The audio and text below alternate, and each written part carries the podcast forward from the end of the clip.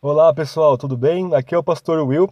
Eu sou pastor da Igreja Batista Reformada de Indatuba do Estado de São Paulo e é um grande prazer ter você aqui no nosso podcast. Esse sermão chegará até você com o apoio de nossa igreja local e vale ressaltar também que as nossas pregações são expositivas, ou seja, nós pregamos verso por verso passagem por passagem de livros inteiros da palavra de Deus, porque nós cremos que essa é a melhor forma de comunicar a verdade de Deus para o seu povo.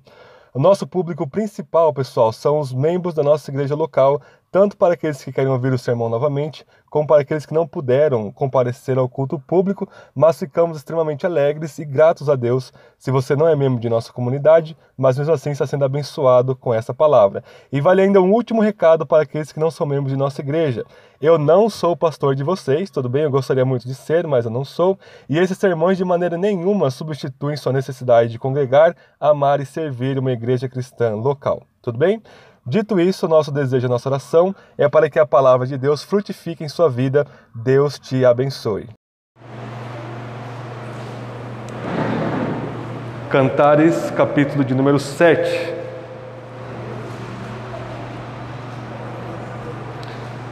Estamos numa série de oito sermões, um para cada capítulo, neste maravilhoso e exaltado poema de Cantares que mostra-nos o amor entre um homem e uma mulher entre Yahvé e Israel, entre Cristo e a Igreja.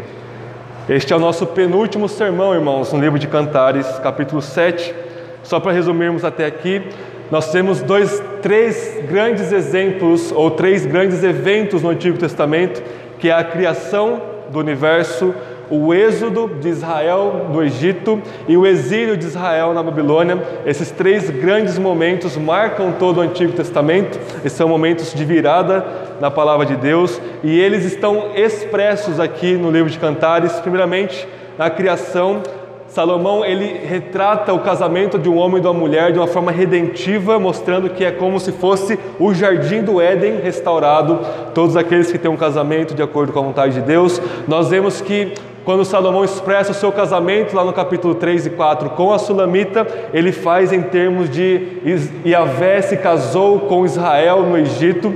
Quando ele tira o seu povo do Egito, ele faz o êxodo, ele então tem uma celebração de casamento, que é o pacto que Deus faz com Israel no êxodo. E Salomão faz uma analogia, assim como Yahvé casou com Israel no Egito, ah, no êxodo, levando eles até Canaã, assim também eu me caso com a minha amada, é uma experiência análoga, e assim depois do casamento no capítulo 5, a mulher ela rejeita Salomão, assim também Israel rejeita Yahvé e acaba indo para o exílio. Nós temos no capítulo 6 e 7 o próprio Salomão tomando a iniciativa de restaurar este casamento, de restaurar essa comunhão que havia sido ah, impedida no capítulo 5, e isso aponta para a grande esperança messiânica do Antigo Testamento, isso aponta para a redenção que há em Jesus Cristo. Portanto, o capítulo 7 é uma continuação do capítulo 6, e semana que vem nós concluímos o capítulo 8. Todos acharam? Cantares capítulo 7. Após a leitura, peço que todos se atentem a uma liturgia. Eu irei dizer: Esta é a palavra do Senhor. Todos os que creem respondam com um sonoro Amém. Ok? Nós iremos orar mais uma vez. Cântico dos Cânticos, capítulo 7. Do amado para a amada. Como são bonitos os teus pés calçados com sandálias, ó filha de príncipe. As curvas dos teus quadris são como joias, obras das mãos de um artista. O teu umbigo é como uma taça redonda em quem não falta vinho de qualidade. A tua cintura é como um monte de trigo cercado de lírios. Os teus seios são como dois filhotes de corça, gêmeos da gazela. O teu pescoço é como a torre de marfim, e os teus olhos como as piscinas de Esbom, junto à porta de Bate-Rabim. Os teus nariz é como a torre do Líbano, voltada para Damasco. A tua cabeça erguida é como o Monte Carmelo, e os cabelos da tua cabeça como a púrpura. O rei caiu prisioneiro das tuas tranças. Como és linda, como és bela, ó amor em delícias. O teu porte é como de uma palmeira, e os teus seios como os cachos de uvas. Eu disse: Subirei a palmeira e colherei os seus frutos. Sejam os seus seios como os, os cachos da videira, o aroma do teu fôlego como a das maçãs e os teus beijos como o bom vinho. Da amada para o amado, verso 9. Vinho para o meu amado, vinho que se bebe suavemente e que escoa pelos lábios de quem está adormecendo. Eu sou do meu amado e o, seu e o desejo dele é por mim. Vem, meu amado, vamos para o campo, passemos a noite nos povoados. Cedo iremos para as vinhas para ver se já florescem as videiras, se estão abertas as suas flores e se as romãs já estão em flor. Ali eu te darei o meu amor. As mandrágoras exalam o seu perfume e à nossa porta está todo tipo de frutos excelentes, frescos e secos, que guardei para ti, ó meu amado. Essa é a palavra do Senhor. Amém? Vamos orar mais uma vez?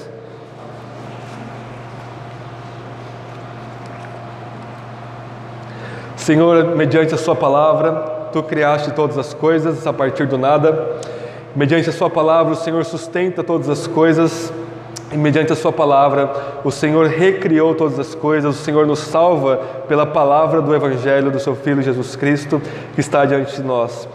Como nós vimos no Evangelho de Lucas, ó Deus, ainda este ano, Cristo Jesus nos ensina que toda a Escritura testemunha a seu respeito e que ao olharmos com fé para as Escrituras, nós vemos o seu próprio Filho e nós somos espiritualmente salvos, espiritualmente alimentados e edificados e espiritualmente nós ardemos de desejo e de paixão e de amor pelo nosso amado, pelo nosso noivo Cristo Jesus, nosso Senhor.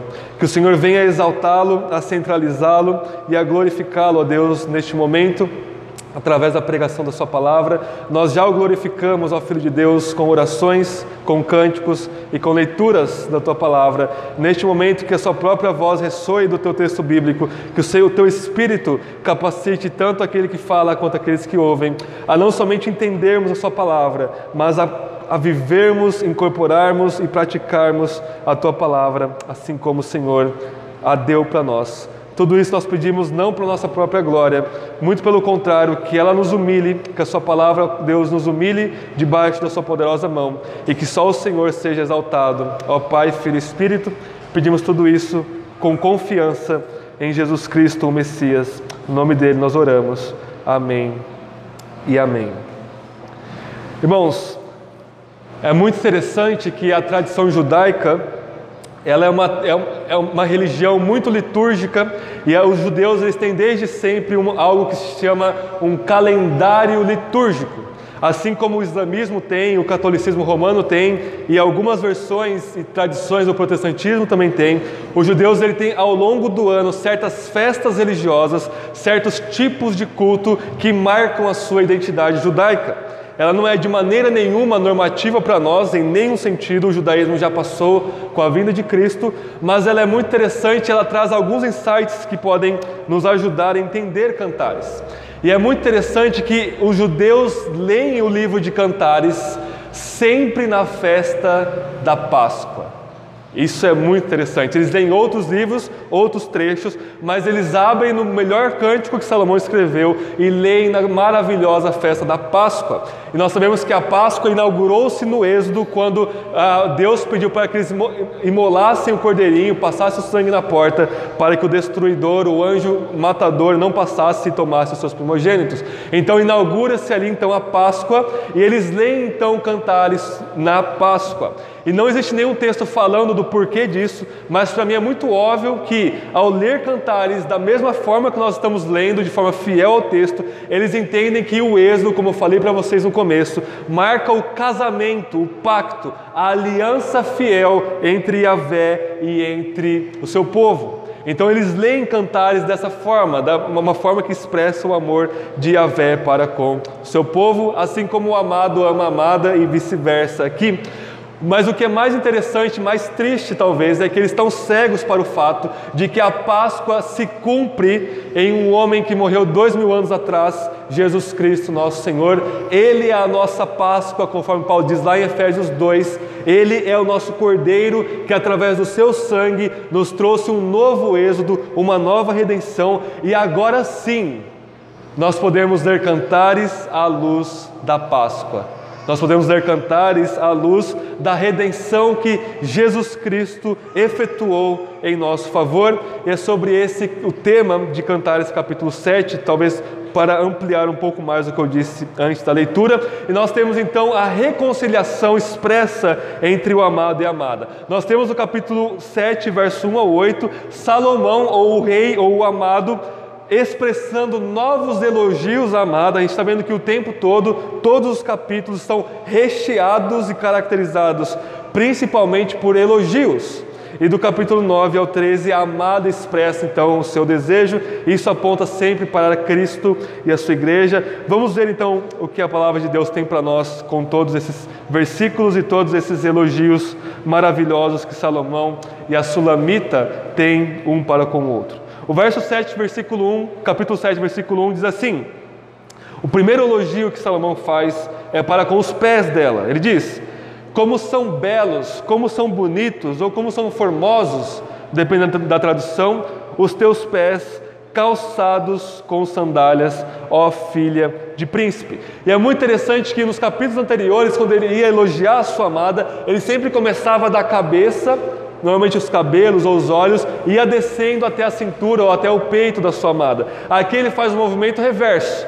Ele começa dos pés e ele sobe até a cabeça dela. E o motivo é muito simples. O capítulo 6 termina com a Sulamita, a mulher, dançando para o seu rei.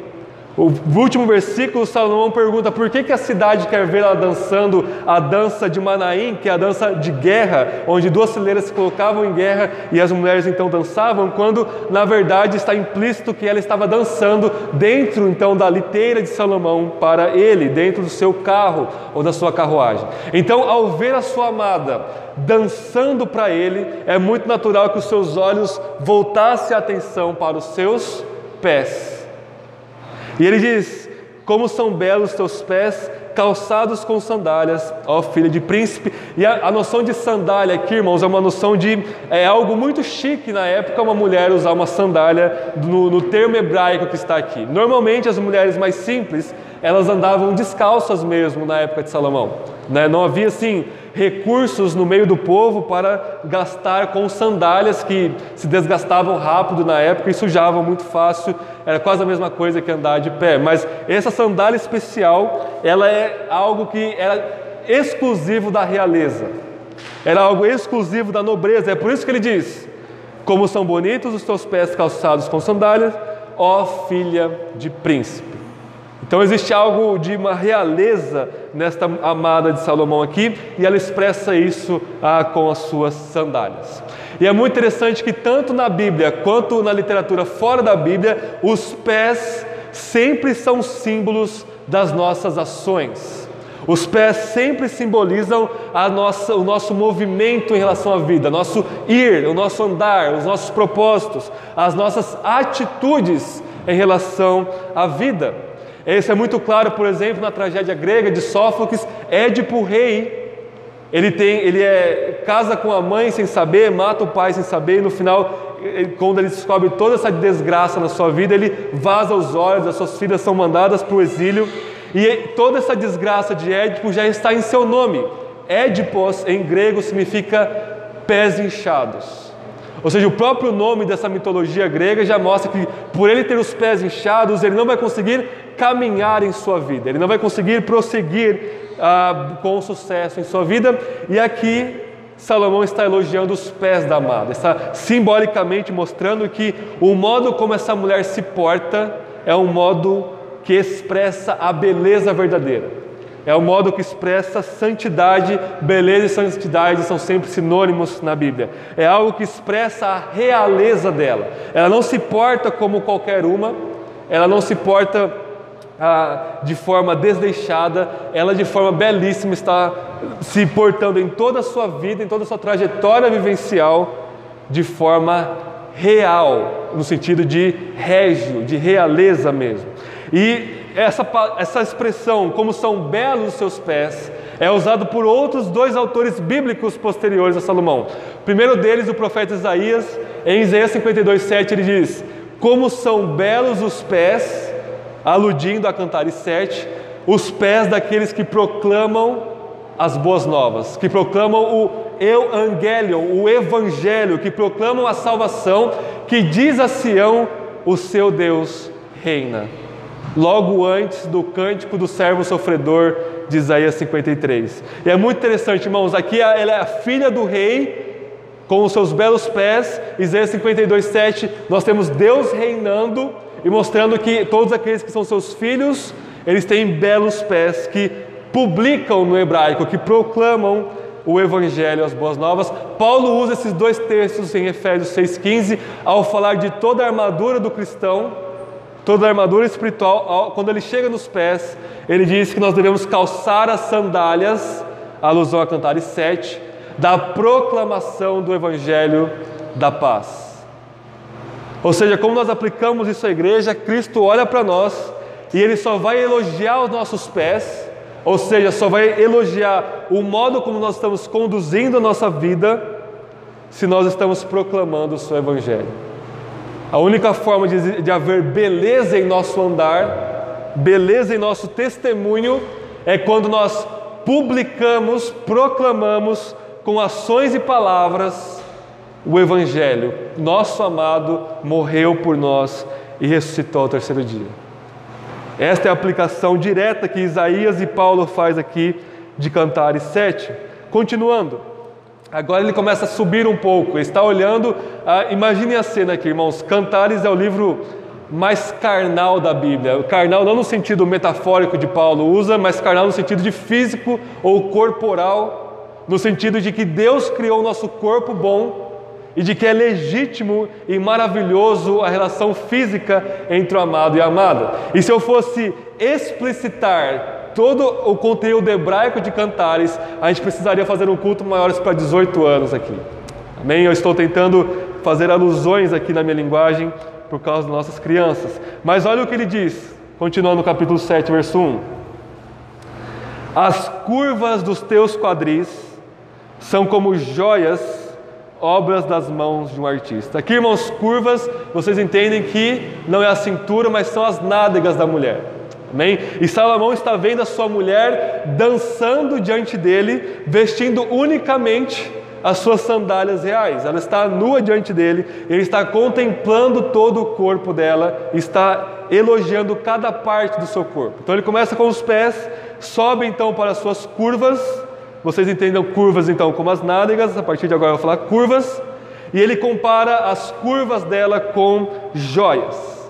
Continuando o texto, preciso explicar um pouco mais no versículo 2 e 3. O teu umbigo, ele sobe um pouco mais para o umbigo, é como uma taça redonda em que não falta vinho de qualidade. A tua cintura é como um monte de trigo cercado de lírios, e os teus seios são como dois filhotes de corça gêmeos de gazela. Aqui, irmãos, nós temos um quiasmo. Vocês sabem que quiasmo, eu falo para vocês sempre, é o modo como os judeus escreviam livros. Não é o modo linear, é o modo onde as primeiras partes se relacionam com as últimas e você tem um centro. Ou seja, nós temos primeiramente ele elogiando as duas curvas da mulher e termina no versículo 3 elogiando os dois seios da mulher. Então a gente tem esses parzinhos aqui, essas duplas, nádegas e seios. E no meio nós temos duas coisas singulares: o umbigo, que está como uma taça de vinho, e a sua cintura ou a sua barriga, ou o seu ventre aqui está sendo elogiado. Esta é a estrutura então de Cantares 1, 2 e 3. Vamos ver o que significa cada uma dessas coisas. As suas curvas dos teus quadris são como joias. Ou seja, o fato de ser uma joia indica a preciosidade e não a banalidade pecaminosa, mas a preciosidade das curvas dos quadris desta mulher. E ele diz o seguinte: obra das mãos de um artista. E a palavra hebraica artista, Salomão usa ela de novo em Provérbios capítulo 8, versículo 30. Vocês sabem que Provérbios 8 é um hino em relação à sabedoria, e a Senhora Sabedoria é o meio pelo qual Deus criou tudo. Deus cria tudo com sabedoria que é personificada como uma mulher em Provérbios 8. E é muito interessante que no verso 30, a mulher sabedoria ela diz o seguinte: Eu estava desde o princípio com o Criador e eu fui a sua arquiteta. Da mesma forma como minha esposa estuda arquitetura, ela diz: Eu fui a arquiteta do Criador para criar o universo. Deus arquiteturou a criação com sabedoria. E a palavra arquiteto é a mesma palavra hebraica para artista, aqui no capítulo 7, verso 1. Ou seja, o que Salomão está dizendo é que ah, ele está fazendo uma alusão à criação do corpo da mulher por parte de Deus. Provérbios 8, Deus cria o arquiteto, Cantares 7, a curva da mulher é como uma joia, obra das mãos de um arquiteto ou de um artista. O que isso nos ensina, irmãos? Ele não está olhando para o corpo da mulher com lascívia. Ele está olhando para o corpo da mulher como uma obra máxima da criação de Deus. O ser humano é a coroa da criação e quando Salomão contempla a sua amada, a sua esposa, a sua mulher, ele vê o próprio agir de Deus como Criador. Ele vê que é algo tão belo, tão perfeito, tão lindo, tão precioso, que ele compara com joias preciosas, que isso só pode ser obras da mão do arquiteto supremo, do artista. Existe uma sabedoria no design do corpo da mulher e também do homem, mas no caso aqui da mulher. Então ele olha para a esposa com uma reverência com respeito e com uma contemplação, um vislumbre. Ele está fascinado aquilo que os medievais chamam de mistério tremendo e fascinas, um mistério que é tremendamente fascinante. É o corpo da sua amada. Ele está maravilhado, está pasmo, está vislumbrado com a beleza do corpo da sua mulher. Guardem isso porque eu vou trazer uma aplicação no final. Segundo lugar, verso 2, ele começa dizendo do umbigo dela, que é como uma taça de vinho, da qual literalmente ele bebe, ele se deleita, ele beija ali a barriga da sua esposa. A sua cintura, então, ao redor do seu umbigo é como um monte de trigos cercado de lírios. Então, gente sabe que em Cantares o vinho é uma analogia, uma metáfora de alegria, é uma metáfora de a, regozijo, e o trigo é uma metáfora de saciação né? É aquilo que as pessoas é o arroz e feijão do povo judeu antigo, né? É aquilo que eles comiam, aquilo que, que saciava a sua fome. Então está dizendo que ele se sacia no corpo da sua amada. Ele se alegra, ele fica arrebatado, ele fica até mesmo embriagado, no bom sentido, com o corpo da sua amada. Como a gente viu, ele está repetindo muitas metáforas aqui. Eu estou me repetindo porque está se repetindo também. Então ele termina falando os seios dela são como dois filhotes de corça. Existe uma, uma liberdade de movimento nos seios dela, porque ela está totalmente nua, assim como as corças correm livres ah, para, ah, no campo, assim a sua amada dançando, ela está completamente despida diante dele. O que toda essa metáfora nos ensina? Além de ela ser preciosa como joia, trazer alegria como vinho, além dela saciar como o trigo, e ser tão bela e tão livre como as corças que correm pelos campos. Todo esse conjunto de metáfora nos comunica duas coisas. Primeiro, nos comunica uma proximidade da amada para com seu amado. Todas essas metáforas, a joia que ela tem, o vinho que se bebe, o trigo que se come, é, expressa uma proximidade, né? algo que está muito íntimo, uma intimidade, e realmente um contato físico próximo com seu amado. E da mesma forma, todas as mulheres, todas as esposas aqui precisam estar próximas aos seus maridos. A, a distan o distanciamento que estavam separando eles foi vencido, tanto pela procura da amada quanto pela iniciativa de Salomão encontrá-la, e agora não há mais essa distância. Existe um, uma aproximação, uma abordagem muito íntima e próxima de Salomão para com a sua amada. Ela está completamente disponível para ele. Assim também a, a, a, mulher deve ser assim com seu marido, a igreja deve ser assim para com Cristo. Então, nessa primeiro conjunto de metáforas, existe não somente uma aproximação, um, uma destruição do, do afastamento entre eles, mas existe também a questão da dádiva. Todas as metáforas aqui, a joia, o vinho, o trigo, não são coisas que ela tinha por si mesma, são coisas que, ela, que uma mulher ganhava do seu marido, como suprimento. Ou seja, a beleza da sua mulher está em sua existência recheada de dádivas. Assim, o marido olha para a mulher e vê completamente a graça de Deus nela, Cristo olha para a igreja, olha para nós, olha para mim, para você e vê tudo que nós somos, tudo que nós temos é um presente gracioso, para usar uma tautologia, dele para nós. E ele se alegra exatamente nisso. Porque nós não temos nada em nós mesmos, tudo que nós somos vem dele, ele se alegra porque ele se satisfaz em sua própria obra de redenção, conforme diz Isaías 53. Segundo conjunto de metáforas aqui, versículo 4. As metáforas vão ficando cada vez mais estranhas para nós que estamos temporal e espacialmente distantes de Salomão aqui. Verso 4: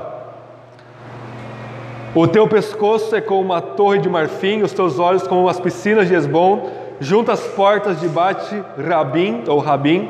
O teu nariz é como a torre do Líbano voltada para Damasco, a tua cabeça erguida é como o Monte Carmelo, e os cabelos da tua cabeça como a púrpura. O rei caiu prisioneiro das tuas tranças. Se a gente entender isso aqui literalmente, e não metaforicamente, a gente vai ver que Salomão está falando que ela é pescoçuda, nariguda e cabeçuda. Né? Ele compara a cabeça dela com uma montanha, o nariz dela com uma torre e o pescoço dela também com outro tipo de torre. É óbvio que Salomão não está sendo literal aqui, está usando, como sempre, o imaginário da sua época. Vamos ver o que cada uma significa. Vamos começar com os olhos dela, no verso 4. Os seus olhos são como as piscinas de Esbom, junto à porta de Bate Rabim. A metáfora da piscina aqui, irmãos, ela é belíssima na época de Salomão.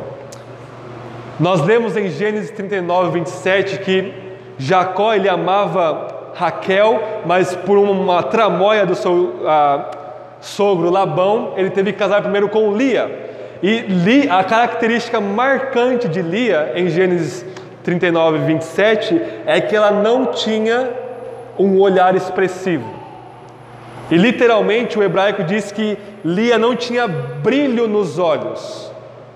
E Raquel era belíssima porque ela tinha brilho nos olhos. É exatamente essa metáfora da piscina aqui. A piscina, ela reflete a luz do sol na época de Salomão, na metáfora aqui. Ela é algo que brilha, ela é algo que até mesmo incomoda de tão brilhoso que ela é em relação à luz do sol brilhando, porque é uma água parada e ela reflete então a luz do sol ah, em quem está contemplando ela. E por ser uma água calma, ao contrário da água do mar e contrário da água dos rios em movimento, ela expressa uma calmaria, uma mansidão, um temperamento, um domínio próprio se a gente pode dizer assim.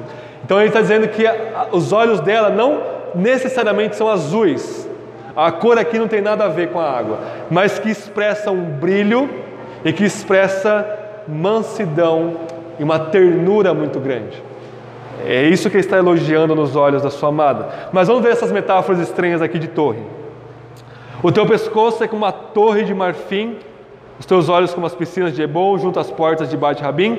O teu nariz é como a torre do Líbano, voltada para Damasco.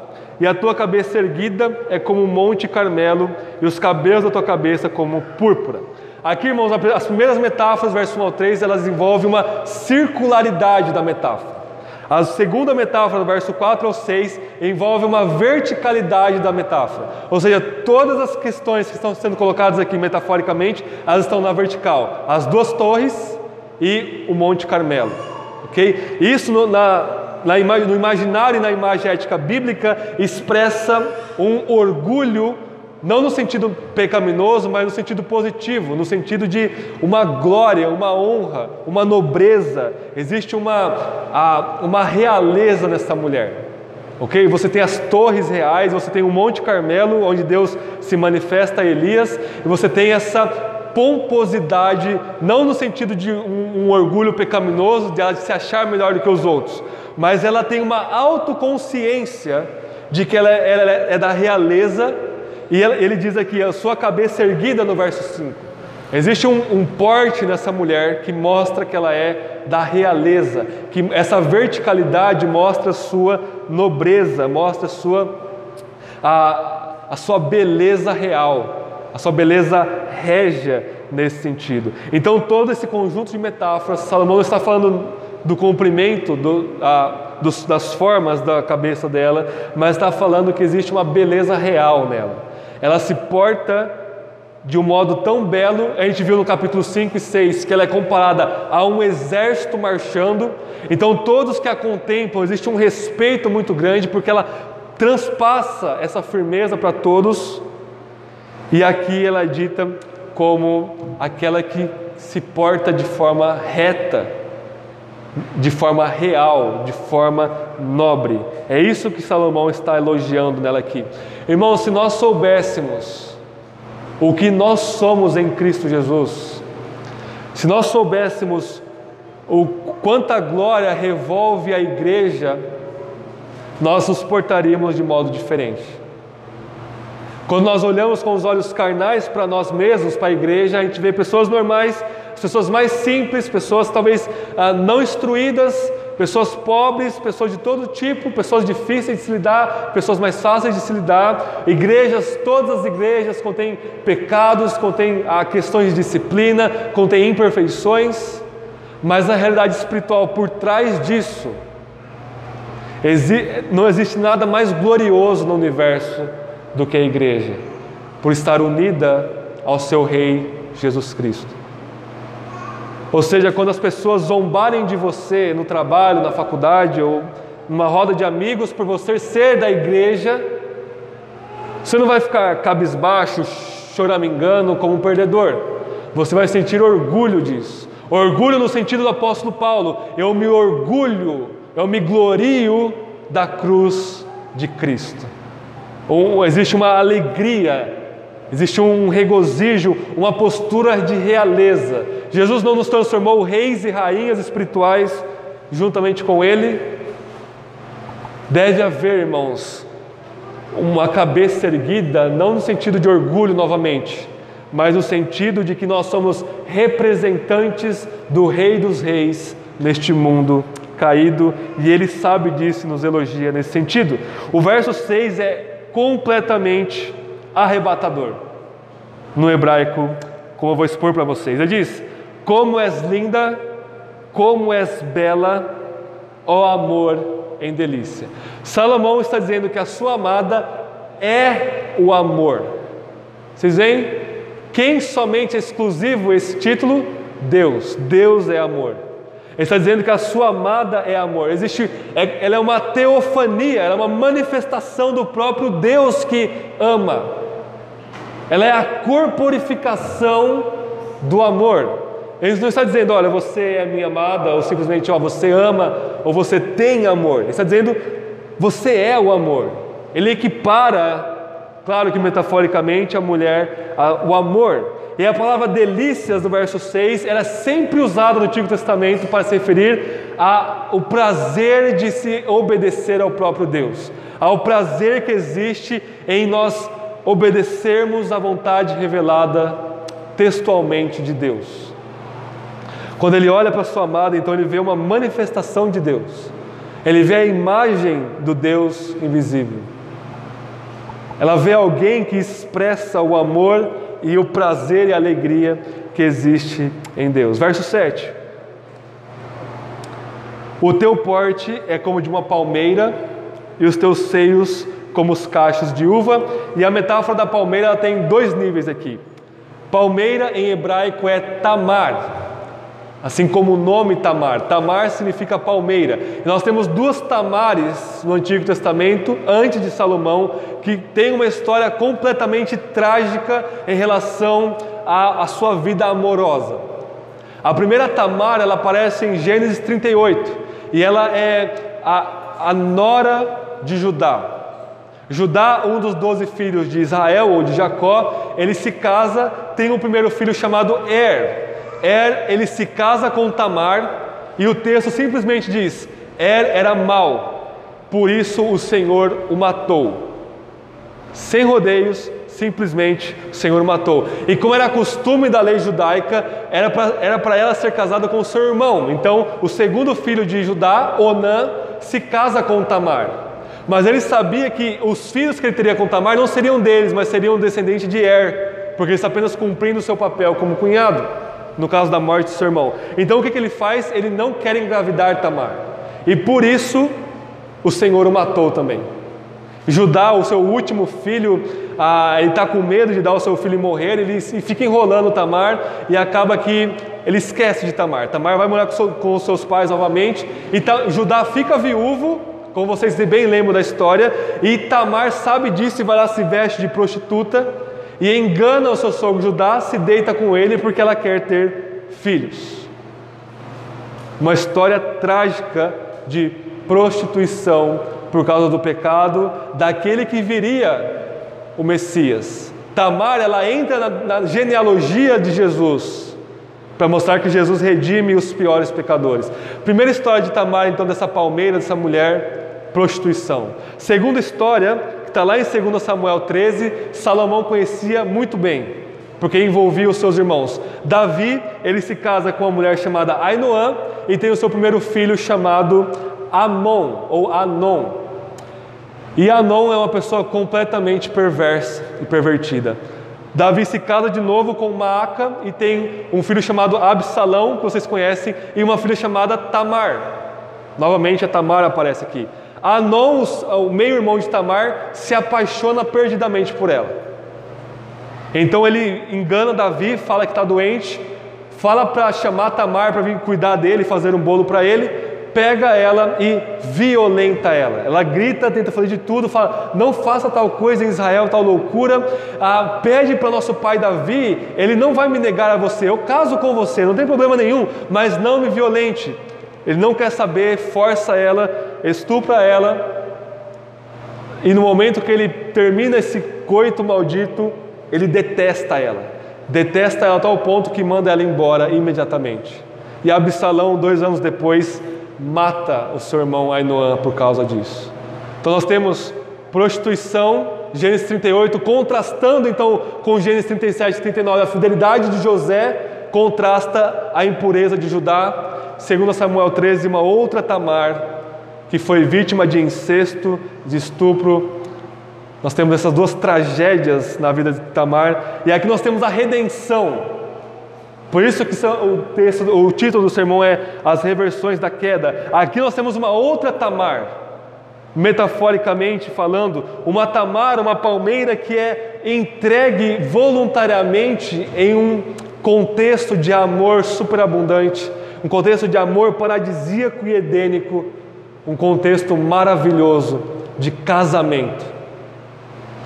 Então, todos os efeitos da queda sobre o casamento, de prostituição, incesto, estupro, lascívia, é quebrado aqui com o amor do rei para com a sua amada, com o amor de Cristo para com a igreja, com o amor de um homem para com a sua mulher. Ele diz, verso 8: Cantares 7: Subirei a palmeira e colherei, colherei, os seus frutos, sejam seus seios como os cachos da videira, e o aroma do teu fôlego como as das maçãs, e os seus beijos como o vinho. Segundo nível, é, havia no templo de Israel, lá no, lugar ah, do átrio dos gentios, palmeiras, e existiam ah, decorações de palmeiras. Ele está falando que a sua amada, então, é como se fosse o templo, como ele disse em todos os capítulos anteriores, é o lugar onde Deus se manifesta, é o lugar onde ele encontra com Deus a, o seu encontro físico com a sua amada é um vislumbre, é uma analogia com o seu encontro espiritual para com Deus.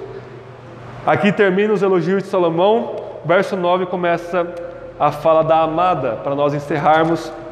E aqui é muito simples. Nós temos pelo menos duas coisas aqui para a gente ah, ganharmos tempo. Verso 9. Vinho para o meu amado, vinho que se bebe suavemente e que escoa pelos lábios de quem está adormecendo. Presta atenção no verso 9. Eu sou do meu amado, e nas outras passagens ele diz: e, e o meu amado é meu. Mas aqui ela diz: Eu sou do meu amado, e o seu desejo, o desejo dele é por mim. E a palavra desejo aqui, irmãos, não é qualquer palavra. A palavra hebraica tezuká, ela aparece em apenas três lugares no Antigo Testamento na Bíblia. A primeira delas é aqui, as outras duas, Gênesis capítulo 3, verso 16.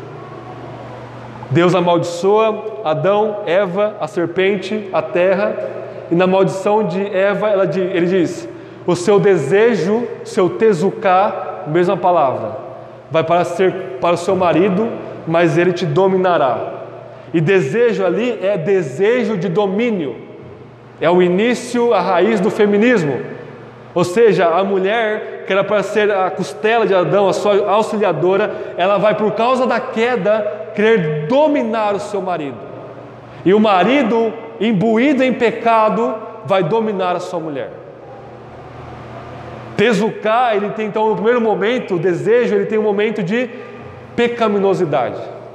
Segundo uso, próxima página, Gênesis capítulo 4. Caim mata Abel e Deus diz: Olha, o pecado vai estar na, na sua porta, no seu coração, e ele vai querer te dominar. Ele, o seu desejo vai ser contra você, o seu tezuká, o seu desejo pecaminoso vai ser contra você, você tem que dominar o seu pecado. Mesma forma, Gênesis 3, domínio perverso do homem, desejo perverso da mulher, Gênesis 4, desejo perverso do pecado e o domínio que nós devemos ter para com o nosso pecado. E em Cantares, enfim, nós temos a redenção do Tezuká, a redenção do desejo. Ou seja, em um casamento bíblico, em um casamento cristão, o desejo perverso da mulher de dominar o seu marido e, o dom, a dominação tirânica do seu marido para com a sua mulher, ela é destruída. Vocês veem isso em Salomão e Namada? Não. Você vê duas pessoas em pé de igualdade expressando um amor da forma mais intensa que eles conseguem com a linguagem humana. Não existe dominação perversa aqui. Ela diz: Eu sou do meu amado, ou seja, eu não estou querendo dominar o meu marido, eu sou dele. E o meu marido não tem um desejo perverso para comigo, tirânico, ele tem um desejo amoroso de me amar e me servir. Esta é a beleza da redenção que existe aqui. E do verso 11 ao 13, ela vai começar a dizer que a, a, a sua relação com o seu marido é expresso numa superabundância de frutos, numa frutificação abundante. Isso aponta para o que Jesus diz em João capítulo 15: Eu sou a videira verdadeira, vocês são os ramos. Se você está em mim, e reparem a expressão em mim, expressa uma união íntima e espiritual com Cristo. Da mesma forma que o marido está na amada, a amada está no marido. Se vocês estão em mim, vocês frutificam abundantemente. Se você não frutifica, você vai ser cortado e lançado no fogo. Mas se você frutifica, você vai ser podado, disciplinado, para que você frutifique ainda mais. Portanto, a expressão do nosso relacionamento com Cristo, análogo ao nosso relacionamento com nossos cônjuges, é expresso numa frutificação, é algo que cresce, é algo que se evidencia publicamente. É isso que Cantares 7 nos ensina. Eu gostaria de terminar rapidamente com três conclusões teológicas e práticas de Cantares 7. Primeiramente, Cantares capítulo 7 expressa a redenção da nudez. O próprio conceito de nudez é redimido aqui em Cantares 7. Vocês lembram, Gênesis 2, 3, eles pecam, vê que estão nus, se separam. Efeito da, do pecado separa o primeiro casal. E a nudez ela expressa com muita vergonha, é algo que não deve ser visto no Antigo e no Novo Testamento. E aqui, dentro do contexto do casamento de um homem com a sua mulher, a nudez ela é redimida. Eu tenho uma, um hábito que meus pais me ensinaram, talvez um dos únicos atos, a, a, atitudes boas que eles me ensinaram, de, desde que eu me lembro por criança, toda vez que em alguma novela ou filme, até hoje eu faço isso, vai se expressar nudez, ou até mesmo uma cena mais calorosa, eu tampo os meus olhos. E depois da conversão eu percebi que isso não é algo infantil, isso é algo que nós devemos fazer. Mesmo sabendo que a, a, o nudez artístico não vai suscitar em mim, pessoalmente falando, nenhum tipo de adultério ou lascívia, mesmo assim, eu tampo os meus olhos, minha esposa tampa também. Ou você se abstém de muitas séries e filmes bons, ou você faz isso, você tampa seus olhos. Ou seja, a nudez ela só é permitida de um homem para com sua mulher, da mulher para com seu marido. Mas presta atenção nisso. Uma vez que você está diante do seu marido e diante da sua esposa, não deve haver a vergonha da nudez diante de vocês. Isso é muito importante. Você não deve estar preocupada esteticamente com o seu corpo diante do seu marido e da sua esposa. Você não deve estar ah, moldada a sua mente com padrões mundanos, ao ponto de você não, não tem o corpo de tal mulher, de tal modelo, que é completamente fake, completamente falso, portanto eu estou envergonhada. Ou nós tivemos oito grávidas na nossa igreja esse ano, e ah, o meu corpo não está como eu gostaria que estivesse. Eu sei que as mulheres, todas elas passam por isso, não é uma ou outra, todas. Irmãs, não se envergonhem diante do marido de vocês. Maridos, a mesma coisa. Se há alguma preocupação com o nosso corpo, é simplesmente em termos de saúde. Eu quero perder peso, eu quero me exercitar para ter mais saúde, para servir melhor a Deus com o meu corpo. E não no sentido tosco e mesquinho de mera estética. Nós já vimos em Cantares, a mulher do marido em Cantares é a mulher mais bela do mundo, não importa qual forma ela seja. Não importa se ela é nova, velha, magra, gorda, vesga, cega, não importa. Ela é a mulher mais linda, é, ele só tem olhos para ela. E vice-versa, a mulher com o marido também. Portanto, a nudez deve ser redimida e nossa mentalidade deve ser renovada. E não deve haver vergonha, muito pelo contrário, deve haver uma, um regozijo intenso com o corpo da nossa amada e do amado, depende se é o, a, marido ou a mulher. Segunda coisa, existe uma redenção da própria sexualidade aqui. Existe uma redenção do próprio a, contato físico intenso e matrimonial entre um homem e sua mulher. Eu não sei porque, na verdade eu sei, existe uma besteira na história da igreja, por causa do gnosticismo, que vai falar que a matéria é má, repito isso para vocês, que vão dizer que o casamento não é algo espiritual. O casamento não é algo. Ah, é algo que a gente tem pelas vicissitudes da vida, pelas nossas necessidades ah, biológicas, mas não é algo espiritual. Irmãos, não existe nada mais espiritual debaixo do sol do que a união íntima entre o seu marido e a sua esposa. Deus escolheu este ato físico para mostrar o relacionamento dele para com o seu povo, de Cristo para com a igreja. Portanto, homens, conforme muitos pastores dizem, como você vive cantares, conforme eu já disse várias vezes, vão para a casa de vocês e amem as suas esposas. Esposas, amem os seus maridos no sentido mais carnal que tem, no sentido mais corporal, mais físico. Entreguem-se abundantemente um ao outro.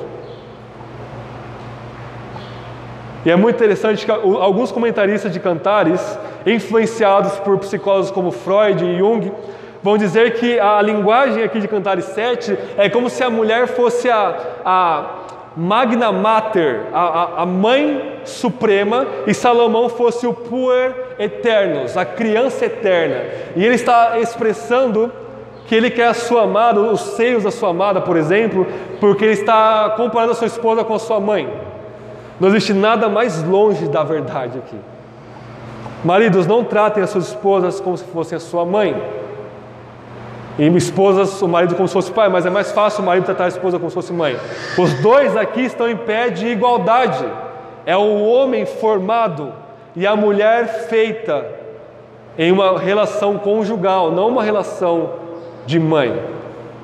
E essa relação conjugal está redimida aqui em Cantares 7. Terceira e última aplicação, nós vemos a considerar o quão grande salvação Jesus trouxe para nós. Salomão, ele vence o distanciamento e todo impedimento para estar com a sua amada. E em Cantares 7, eles então se beijam. É uma linguagem belíssima. E para ilustrar, quantos de vocês conhecem ou já pelo menos ouviram falar de um jogo de videogame, vejam só, chamado Super Mario Bros? Levantem a mão. Super Mario Bros? Todos, maioria? Foi lançado em 1985, sete anos mais velhos do que eu. É um jogo um dos jogos mais velhos e mais influentes e mais jogados de toda a história do videogame. E o Super Mario Bros. ele expressa o mundo imaginário da seguinte forma: o Mario ele é um ítalo americano, ele é meio italiano e meio americano, e ele é um homem comum. É um homem até mesmo feio, né? Ele tem aquele bigode, ele é meio gordinho, ele não tem nenhuma aparência bela, e ele é um encanador. Ou seja, ele simboliza o homem comum, o homem comum do dia a dia. E ele então luta contra o Bowser, contra o dragão, contra os inimigos. Para quê? Uma finalidade: resgatar a princesa. Aqui a gente tem a, a, a mitologia a, japonesa, aquelas carpas na água que simbolizam o mal. Nós temos uma simbologia americana e nós temos uma simbologia medieval: castelo, princesa, o cavaleiro que vence o dragão e no final eles se encontram e se beijam. Um católico instruído leria essa simbologia da seguinte forma: São Jorge, século III, mata o dragão e salva a igreja, por assim dizer, né? livra a igreja de um grande mal. Aplicando para um católico, ele falaria o seguinte: da mesma forma, ou um católico ou qualquer pessoa que esteja um pelagianismo que fala que o ser humano é bom e por isso pode se chegar a Deus por si mesmo, vai dizer o seguinte: eu preciso vencer o dragão, eu preciso vencer o mal, e para encontrar com a princesa, a princesa simboliza a graça na estrutura medieval. Então eu beijo a princesa, eu me encontro com a graça. Nada mais longe da verdade do que isso, irmãos.